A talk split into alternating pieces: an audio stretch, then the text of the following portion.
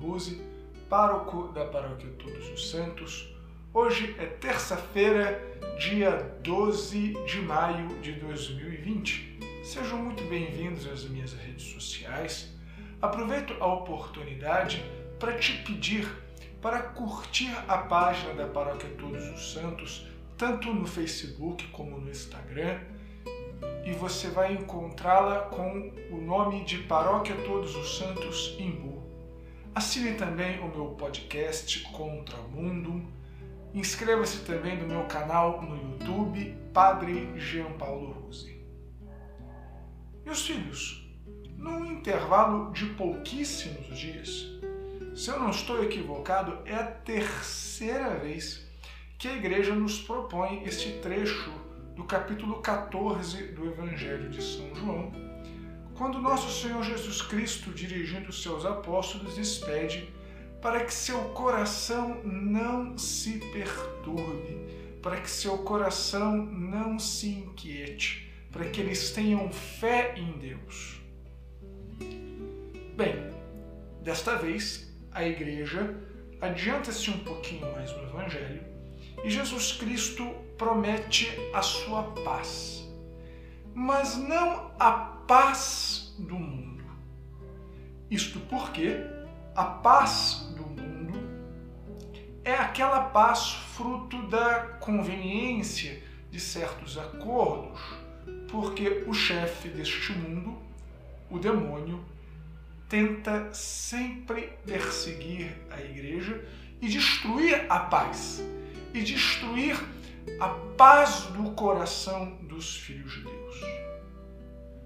Tanto isso é verdade que nós vemos na primeira leitura São Paulo sofrendo duríssimas perseguições, aliás, quase sendo morto, apedrejado pelos inimigos da igreja. Hoje nós também nós celebramos três mártires do século III, do século IV, que foram assassinados simplesmente por serem cristãos. E bem, nestes tempos tão difíceis que nós estamos vivendo, a insistência do Senhor de que devemos ter o nosso coração sem perturbação, a promessa de paz que nosso Senhor nos faz, é quase uma provocação. Partilhando com vocês um pouco da minha vida, eu digo que estes últimos dias têm sido realmente muito difíceis para mim. Eu perdi uma tia muito querida, que era também a minha madrinha de batismo.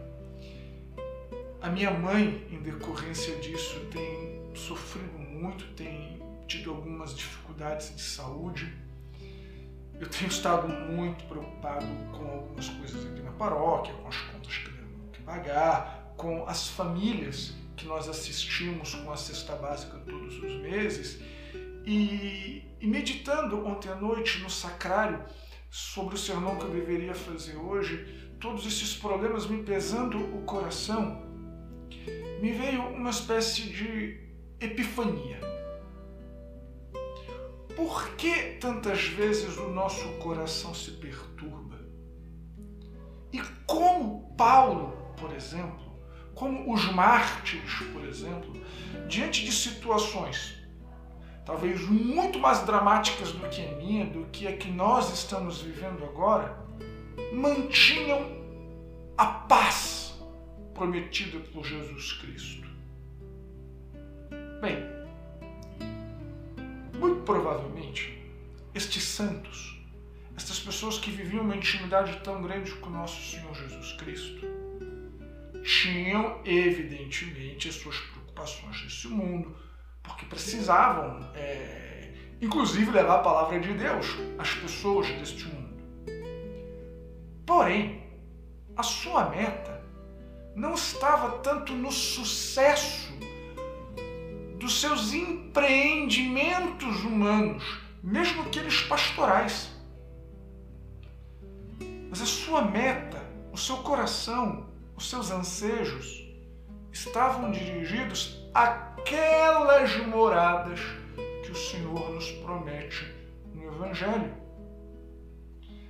De tal sorte que, mesmo os fracassos ou os aparentes fracassos desse mundo são vitórias para este caminho, verdade e vida, que é nosso Senhor Jesus Cristo, que perpassa pela cruz. Então, quando São Paulo, por exemplo, vai a uma cidade, prega e é apedrejado, humanamente nós podemos entender que foi um fracasso, porque aquelas pessoas não se converteram, pelo menos nem todas as pessoas se converteram, algumas até ficaram ainda mais empedernidas no seu pecado.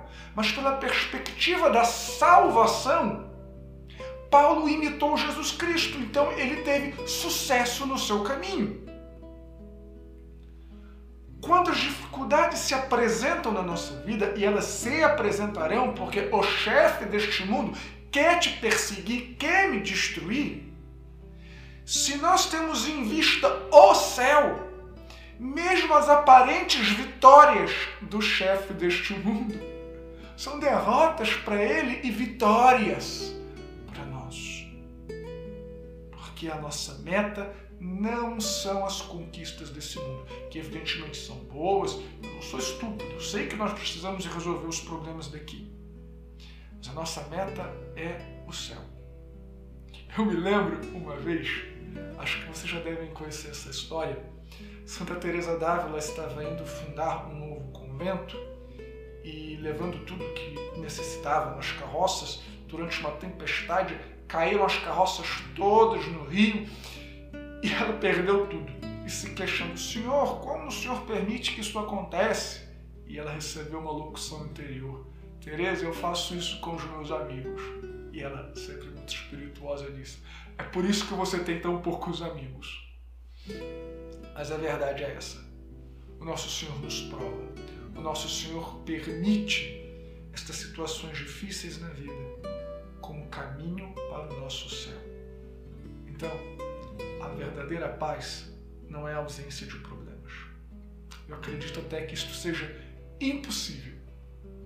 A paz é a confiança que Deus nos leva para o céu, que Deus é o caminho, que Deus é a verdade, que Deus é a vida e que Ele está comigo e que Ele está contigo nos momentos felizes, mas principalmente nos momentos de cruz. Então, tenha um dia muito abençoado e a paz de Deus inunde o teu coração. Amém. Salve Maria.